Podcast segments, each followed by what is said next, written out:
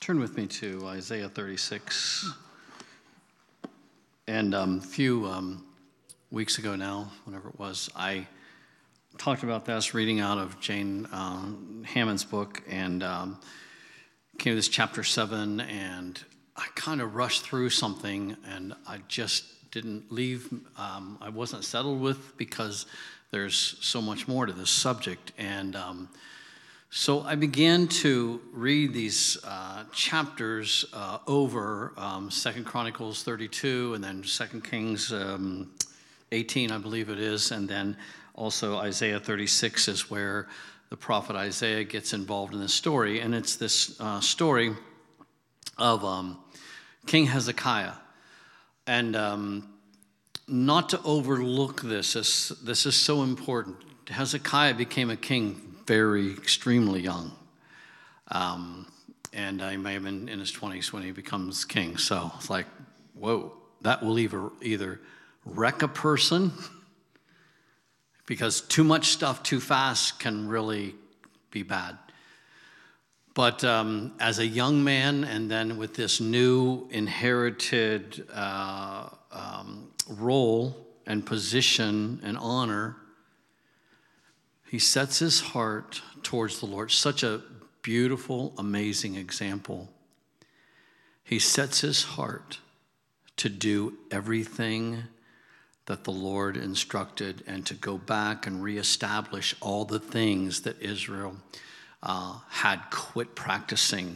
And the scene is, as he comes into his position, is the worship and the offerings had it all stopped and shut down. And the priests before had been worshipped. They initiates, we're going to clean this house. And they start hauling articles and items. I don't know what all was in there, but they had forsaken the worship of the one true God, and they were into worshiping idols. So they remove all these things. They consecrated things. It was a big deal. There's literally chapters in Second Chronicles about the preparation that leads up to this point. Meanwhile, the king of Assyria, Sennacherib. Hang on. I have a terrible time with this.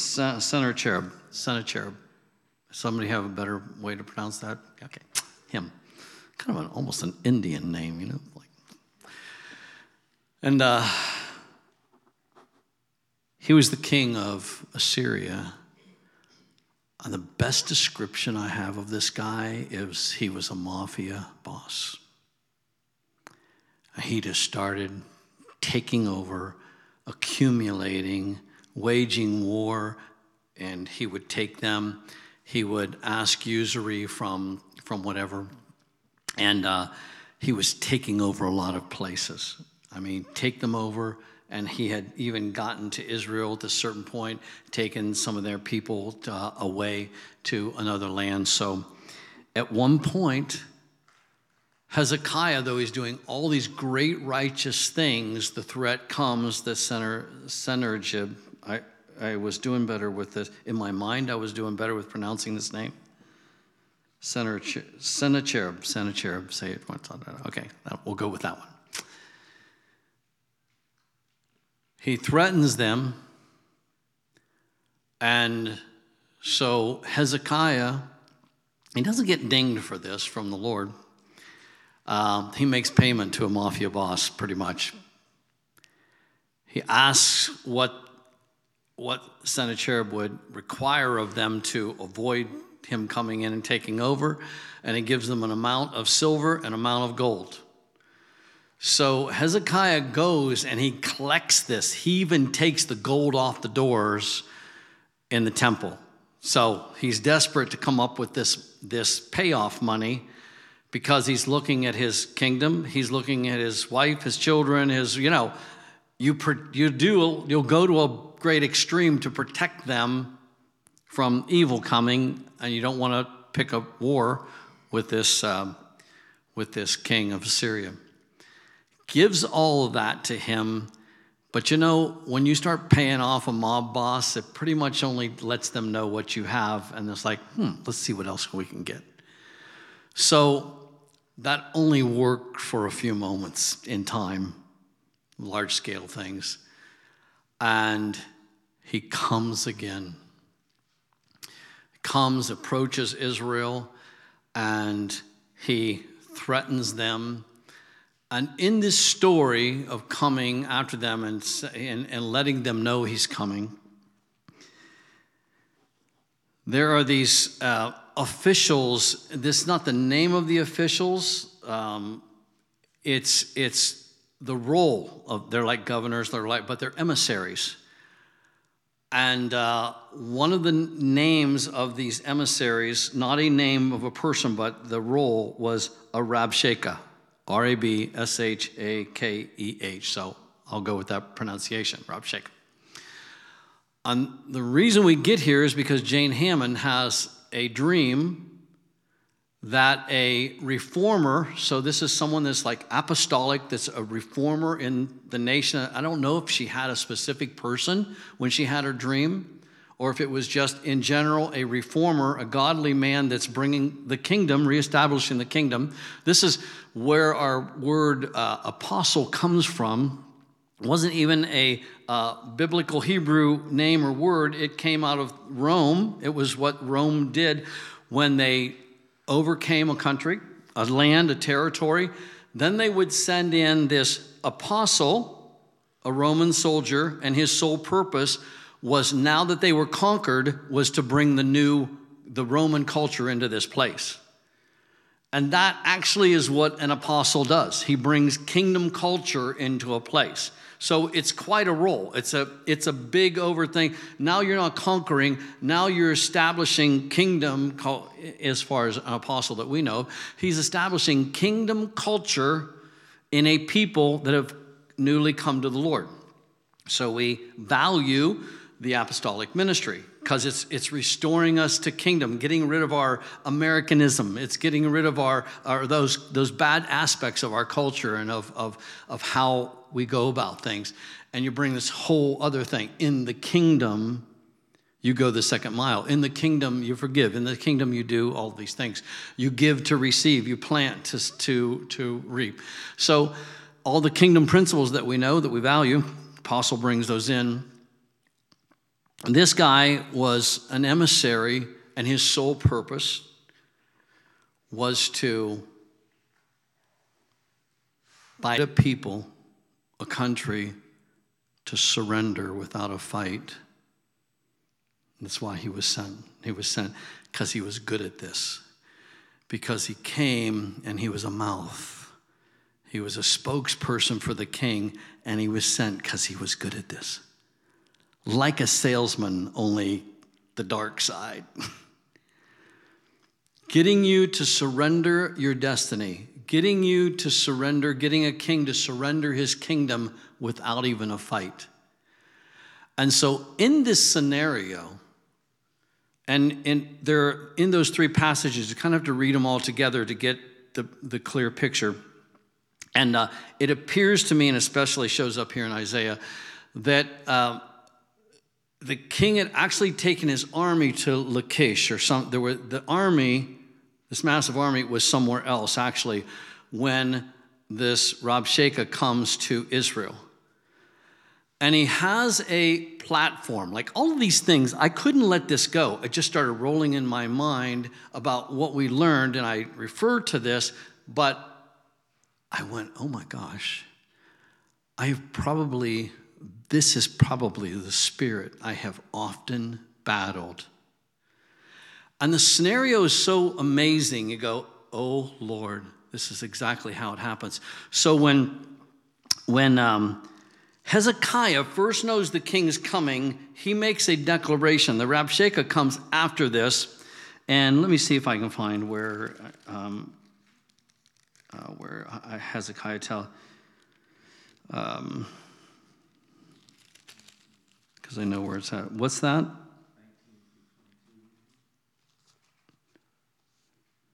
In chapter 37, or because I know where it's at in First give us the kingdom.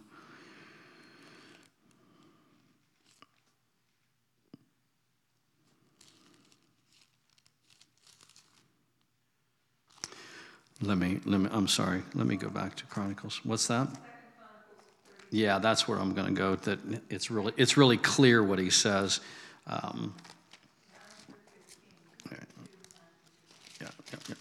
I've got it all underlined. If I can get over here, I want to take some moments here to build this because this happens to us. It has happened to us a lot.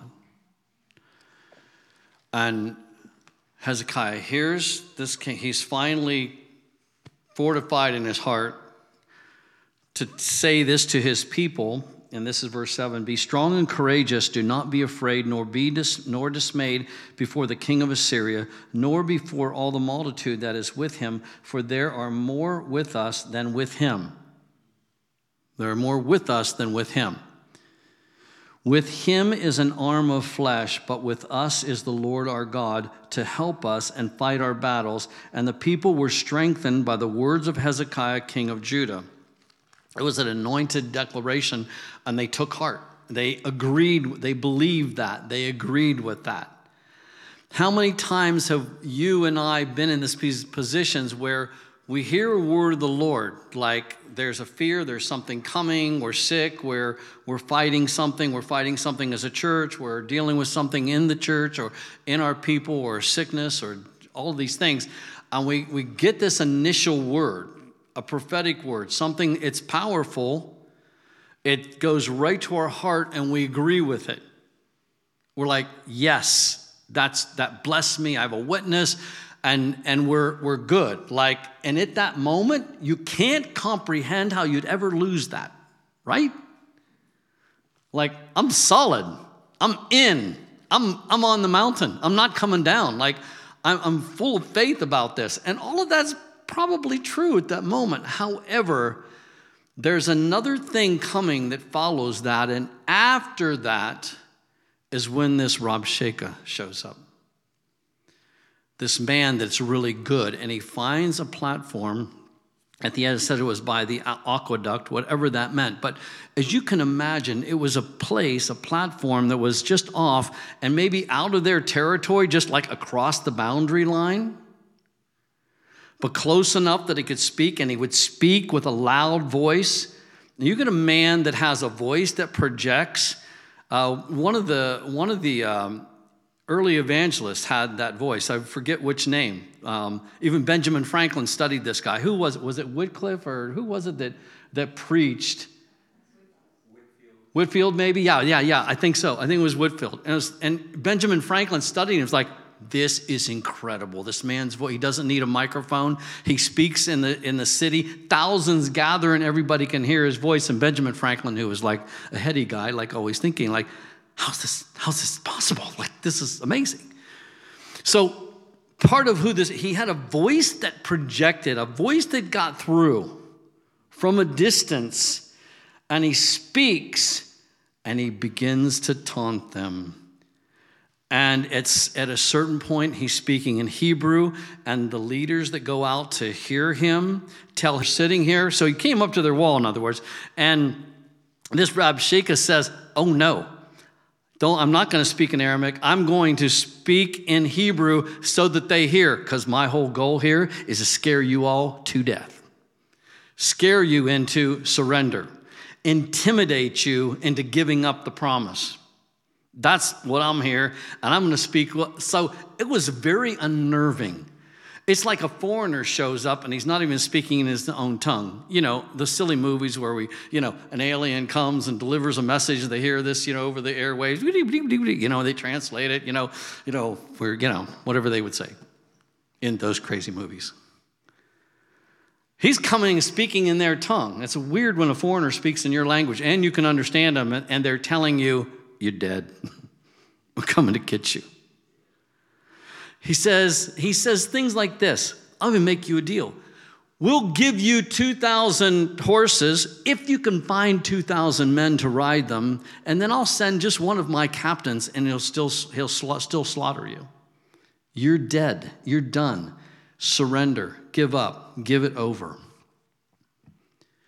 This comes after their hearts are encouraged, and he taunts them, and he begins to make fun of them, and then goes to the worst place possible.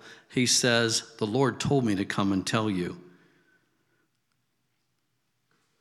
The king of Syria is coming to get, he's coming, he's conquer you because the Lord sent us.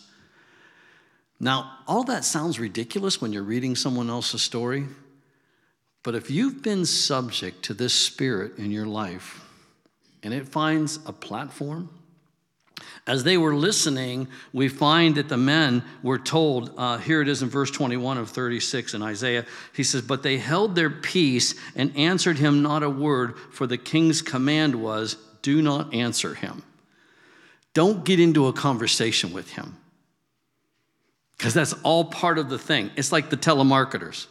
I don't recommend getting into a conversation with them. I mean, if you want to waste their time, that's not a bad thing, but there's something about if you give your ear to someone you're even not even interested there, they have so many divisive ways to get in, to get your attention, to tap into something that'll cause you to stay, just listen a little bit more, right? And oh Lord, are we ever living in an era like everybody around me is talking about? Be careful, the fraud, the stuff, the whatever. I got scammed right before we went on vacation. The night before, the text come. I when I'm here, I'm like, I know better, but doggone. I was in a panic, like we want to leave at 4 a.m, I'm like, this is going to ruin my whatever. Your account is blocked, and I'm like, what? This is on Labor Day, so it's a holiday on top of it. You can't do anything or call anything. And I'm looking, I'm confused, and this fear comes on me. It's the same spirit. It came on me. I was messing up my plans, and I'm like, no, I'm just trying to get Phyllis away from the tomatoes and the peaches and delegating every last piece shall have a home. I mean, we were just like, and she's promised, when I get everything, then we'll go. I'm like, So we spent the day doing that and working and getting ready and getting the house ready for Quan and all these things, and all this is going on. And it's about 9:00 at night, I get this text. I'm like, I look at this and my heart, I'm like, oh gosh. And I'm like, keep trying to move. I don't even want to tell Phyllis. I said, I don't want to tell you because I don't want you to panic. I'm panicking, but I don't need you panicking with me, Two or three agree. You've got, And I end up, because I'm in this, like, I got to fix this. I fall right into it. And I get in a little ways and I went, oh my God. All of a sudden I knew what I did. And shame, the feeling, like it's just so intense. I'm like, wow, it's a good thing my heart's in good shape because I'd probably fall over right now, like that thing, like you just made the whole most horrible mistake. So I finally have to confess to Phyllis because I'm like, oh, that 4:00, get out of here, get out of town, then like that's not going to happen. I gotta go to the bank, And even that was like, oh, I don't want to do that. So I have to go make my confession. And it really went well, but I really dreaded it. I've been through this. And the thing that was on the text was exactly what happened the last time I got, my account got taken. I lost money. It was bad. It was the same thing. Someone tried to get my password, get my stuff. They did. And the bank knew about it. They had it in their logs, thank God. And I'm like, why didn't you tell me? Or I'm thinking, did I miss the warnings that somebody's trying? We have this in our luck. Somebody keeps calling in, saying they're you and they need their, it's like, it'd been nice if I'd have known that, but then I'm not that diligent, so sometimes I've missed things that I should know. And I'm like, well, I'm not going to let that happen again. And then this text comes. I'm like, somebody tried to tell me, they're like, let me know, let's resolve this right now. I'm like, so I do it. Oh my gosh. The Lord redeemed it. It all worked out well. But it's that thing you go, oh, I wouldn't fall for that. I would encourage you, trust in the Lord, not in yourself. You ever have that thing like, I wouldn't fall for that? That's number one caution, like don't assume that. When we come to this place of saying we trust in the Lord, it means we trust in him more than we trust in ourselves. And that's the biggest thing to get over is yourself. Like, oh, I know better. I'm smart enough. I'm this, I'm that. I wouldn't do that. It's like, it's the Lord, and the psalmist would write, he delivers me out of the trapper's snare, the fowler's snare. You know, that's like, why does a little bird get caught in a snare? Because it looks like home. It looks like food. It looks like a nest. It looks like a good place. You jump in, and as soon as you're in, boom, you know, I'm caught. So this Rabshakeh comes, and it has all this language and this manipulation. And when you realize it's a spirit, I realize this is what most of my life, especially in the ministry, this thing has had a voice, it's had a platform, but I can't identify it. It sounds like me. It sounds like reason. Let's be real. Let's be logical. And so you have these ways that you protect yourself or things, and you can't identify what that voice is that's coming, and it's after your destiny. One of the biggest lies that you can embrace is that you're not significant.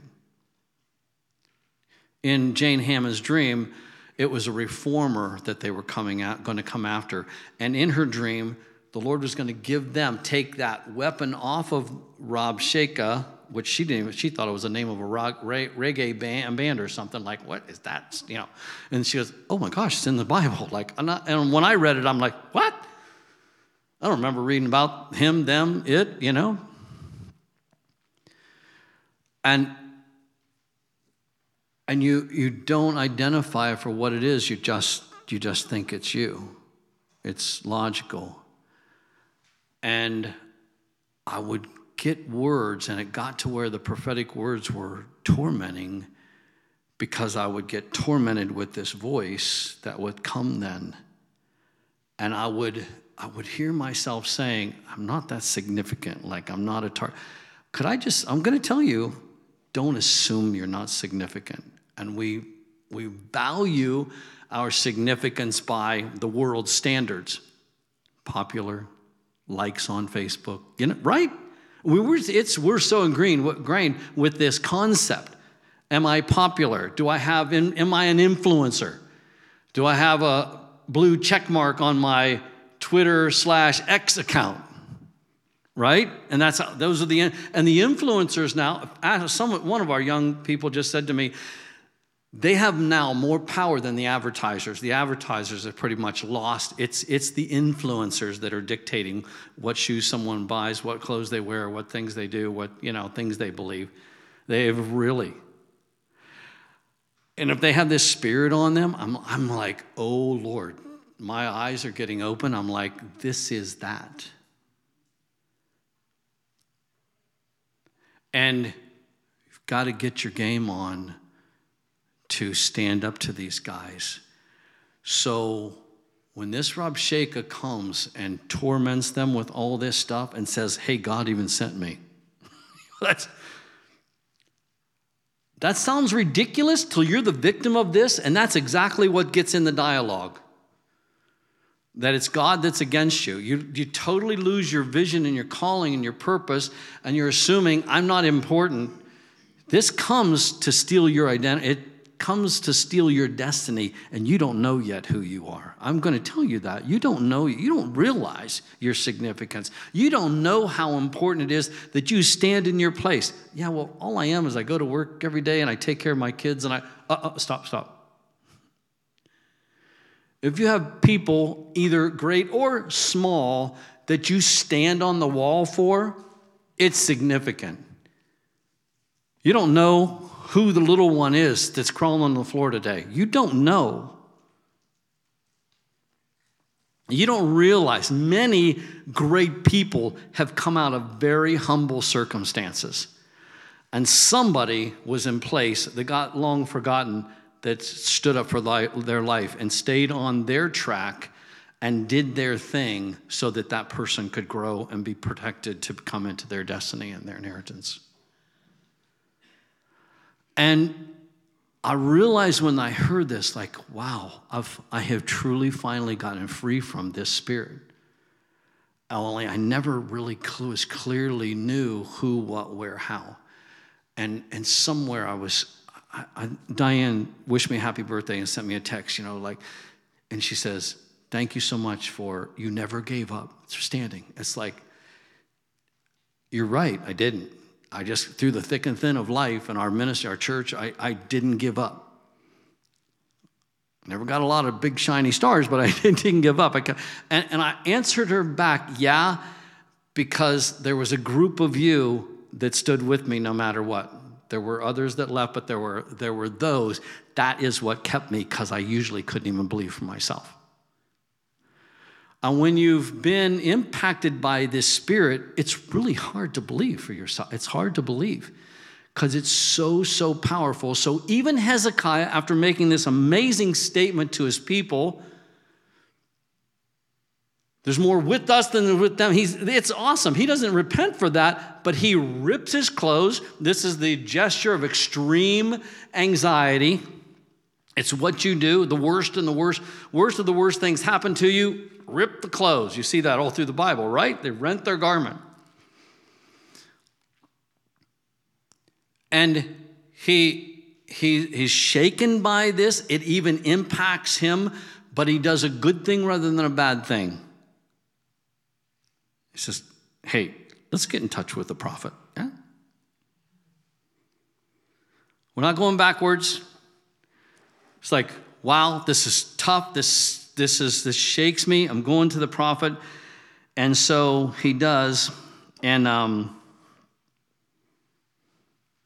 we start seeing what the prophet says. So I'm going to pick up in verse chapter 37, and I'm just going to have to wrap this up because I don't want to hold you here that long. And so it was when King Hezekiah heard it that he tore his clothes, covered himself. This is Isaiah 37. With sackcloth, and went into the house of the Lord. Then he sent Eliakim, who was over the household, Shebna, the scribe, and the elders of the priests, covered with sackcloth, to Isaiah the prophet, the son of Amos. And they said to him, thus says Hezekiah, this day is a day of trouble and rebuke and blasphemy, for the children have come to birth, but there is no strength to bring them forth.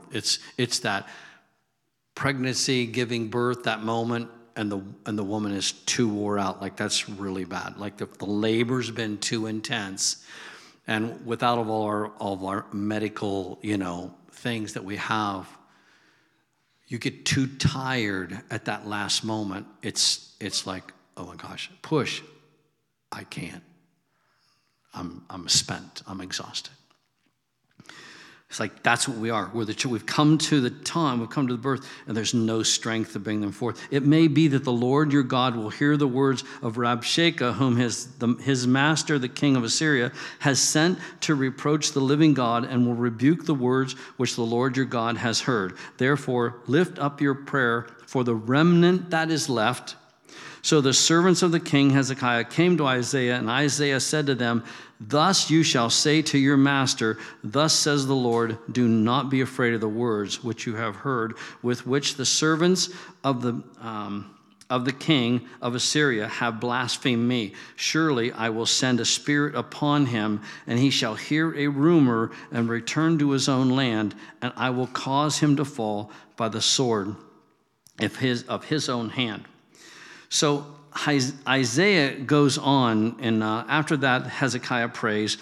Hezekiah prayed to the Lord, saying, and this is later in the chapter, in verse 15, O Lord, verse 16, of hosts, God of Israel, the one who dwells between the cherub, you are God, you alone, of all the kingdoms of the earth. You have made heaven and earth. Incline your ear, O Lord, and hear, open your eyes, O Lord, and see, and hear all the words of Sennacherib, which he has sent to reproach the living God, because he does. He reproaches God himself, Sennacherib does.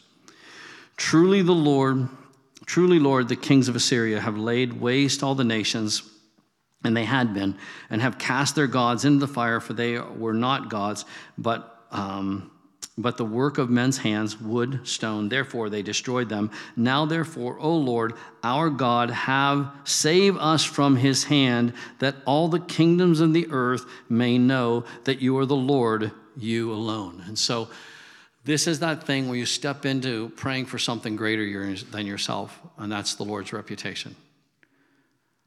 You pray, Lord, for your name's sake, deliver me. For your name's sake, come, that you'll become famous, that you'll be known as the Lord God. Isaiah prophesies all this stuff then in the next chapter, and it gets down to verse 36.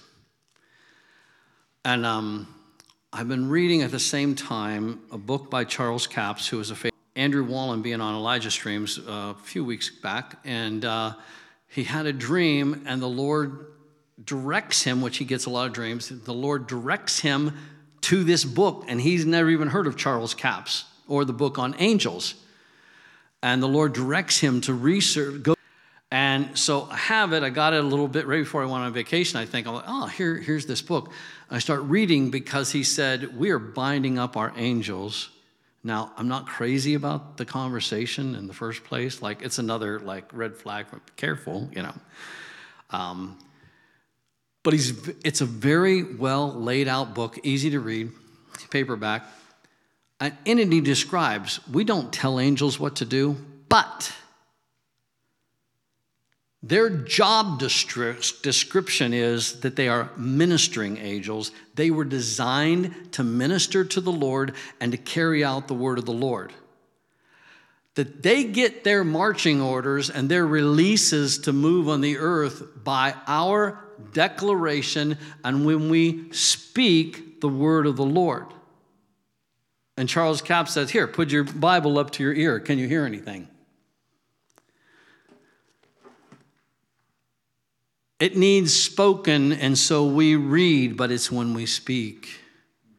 And you declare the word of the Lord over what the Lord's doing, and what they are released. They're like, got our orders, got our marching orders. And Charles Capps got this revelation through, read the book. I really encourage you to look at it. It's good. It's great. When they hear that, when we complain and begin, here's what happens with this Rabshakeh. If you're not careful, you'll start repeating his words. Instead of repeating the promise of the Lord and the declarations of the Lord, it sounds so real. And if you let it get in your head, you start agreeing with it. And this is when you throw up your hands and you start agreeing. We're done. We're finished. We're going to go broke. Been there? It's over. We're in trouble. Blah, blah, blah. You come into this agreement, and when in the privacy of your own home, you just like puke all over the place with your words. And Charles Capps says this, when we start talking like that, the angels just kind of bow their head and fold their arms. They can't function out of that. But when we start declaring, you hear of someone that's in trouble and doing badly, and pretty soon, be careful how you speak, because don't be a part of sentencing them. Be a part of seeing, like, there's a problem. Make a good declaration. And when you do, if it's the word of the Lord, like you're staying out of this, angels go and minister. They're here to minister. We don't tell them what to do or where to go, but when you speak the word of the Lord, that's their playing with them. You know, there's this neat gadget down on the beach where there's a stick and it's a little cup, and it picks up the ball. You pick up the ball, and you throw it, and your little doggy goes and runs after it. I'm like, oh, God, we are so lazy. Now we can't even bend over to pick the ball, you know, like whatever. Yeah, it's nice. You get old and your back's stiff, why not? But I saw a lot of those. I'm like, that's funny. Dog waste. The angels are like that with the word of the Lord. When you release it, they're They can be gone in a flash, man. On their way. Doing things. Am I crazy? Is that ridiculous? No. It's scripture, because here in verse 36, I'll end with this. Probably to be continued. Then the angel of the Lord went out after Isaiah releases this word. He doesn't tell angels to do anything. He just releases this word about what's going to happen to this king of Assyria. Then the angel of Samaria, did I say the wrong word? Okay. Then the angel of the Lord went out and killed in the camp of the Assyrians 185,000 soldiers. The next morning, I don't even know if there was a sound, because the next morning the people went out and there's just bodies laying all over, 185,000. 185,000. They had gotten so big, so powerful, and this king was so, and he was very evil and boasting. And the word was, yeah, his army gets taken out. He goes back home. And that he would hear a rumor, and someone comes to him, tells him a rumor. It's not even true. He goes back home to worship his God, and while he's in there, two of his sons come in and kill him. And the third son takes over his kingdom. Just like that, this man is gone. He's erased. And his army, it's a mess. An angel of the Lord moved right after that happened, like, what do you say? I cannot fight evil. I can think of things to do and say, get a bigger gun. I don't know, get a gun, period. But in the end, they're probably better at the battle than I am. I can't go to court against anyone because the enemy's better than at it. I can't even pretend to defend I need someone to go in my place. And we need angels to do these battles for us, because if you try to do it yourself, you'll get caught, you'll get caught up, you'll get confused, you'll get into confusion, you'll make a bigger mess of it than it was in the first place. But if you wait on the Lord, depend on the Lord, identify that spirit that has come to bring hopelessness to you, and understand he wants you to surrender without a fight. Oh my gosh. You'll find yourself, if you're under that influence, you'll be depressed and no one can figure out what's wrong with you. What's wrong with you? I don't know. I can't get my stuff together.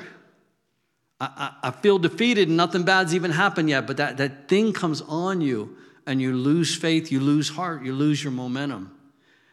To understand it's the spirit. I'm like, oh, this thing's big. This is the taunting spirit of the evil forces that are at work in our government and in our nation over the whole globe. It's just the same thing. Because it intimidates, and they what power do they have? They have the media. And they speaks, and people are disheartened. It's hard to find people that are encouraged. I'm actually encouraged. I believe a secret. I'm not done. God's not done. President Trump is not done. Like, I believe it's going to work out. Watch and see. It's going to be rough. Things may switch up in our world, but it doesn't mean that we have to live like losers or be losers. This word keeps coming. Learn how to pray the word. Learn how to stand in faith. Learn how to overcome. There's not going to be you can't be in the middle anymore. We've got to get serious about finding the ways the Lord wants to function and operate with us. To embrace the prophetic words and realize. And then if we get assaulted afterwards, this thing always comes after we get a word and we get encouraged. Then it comes to attack that faith. And you're confused. You're like, Lord, I believed. It's like, yes, you did. But now you're under attack. It's come to the edge of your territory where you can just hear the voice. It begins to speak intimidating things, cause you to doubt, cause you to second guess. You start second guessing whether God's for you or not, you're done already, right? If can just get you to that, just get you to question, get you to lose heart that God is with you. And you're already beat. You're already a powder puff. You're already a, easy target. So in time, and you have to obey the Lord, obey the Spirit, and I would encourage you, start learning. I'm just practicing this myself. Learning how to look at situations and release a word that I believe will release angels to function and operate and do what I can't do. So hopeless things become hopeful. If you're too hung up on being real and what makes sense, like you're probably going to be you're going to have to give that up. You're going to have to move into the supernatural. You're going to have to move into trusting the true, what the Lord will do, what He wants to do. So, I may continue this. Let's pray. Father, in Jesus' name, I just thank you for this direction that, Lord, we're going to pay attention to this voice that gets a platform somehow to cause us to doubt, to cause us to question whether you're with us, that causes us to look at hopeless situations and hopeless scenarios because we're looking with our eyes instead of our heart. And give us the supernatural strength to have eyes to see that there are truly more that are with us than that are against us. And that if we can find the prophetic word and the word of declaration to release, that angels will go on our behalf and take care of what is for us impossible and redeem and buy back and make a way and pull down enemies. You alone, Lord, are worthy. We just run towards you to learn more, to have more, to get rid of this hesitation that's in our hearts often, that we can be in faith, that we can be fully alive in you. We just thank you for that in Jesus' name. Amen. Don't give up your destiny.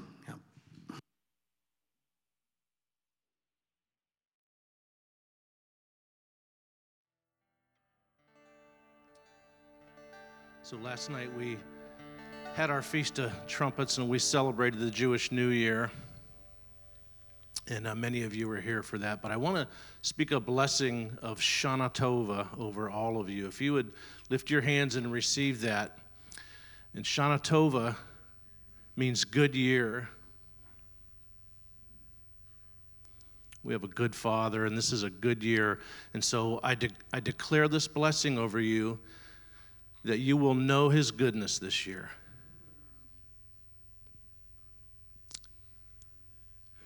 That you will look up and you will see it hovering above you in your houses like the Goodyear blimp. And we had testimony of that last night. So in this good year, I declare that you will have a keen awareness of his favor over you. Again, that hovers over you. And of his faithfulness, and that you will be fruitful in this year. Amen. Shana Tova.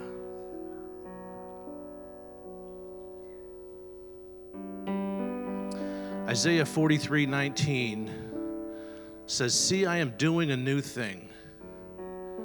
Now it springs forth. Do you not perceive it? I am making a way in the wilderness and streams in the wasteland." I want you to see new things this year. I want you to hear the new name that he calls you this year. Mountain, miracle, strength, deliverer. These names he called you. You are healed, Raphael. I hear your prayers.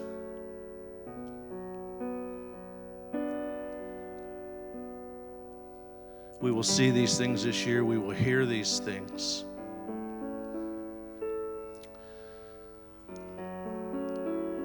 Making a way in the wilderness and streams in the wasteland. When the Lord asks, do you not perceive it? It indicates to me some of us aren't seeing these things. So we need to look with new eyes. We need to hear where the Holy Spirit is taking us.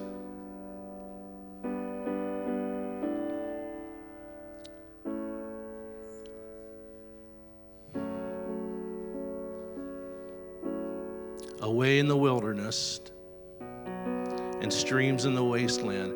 Matthew Henry calls these divine directions and divine comforts. You may be in the wilderness, but there's a way he's making for you. And you may be in the wasteland, but he has divine comforts. He has water. He has provision for you. And you need to see these things.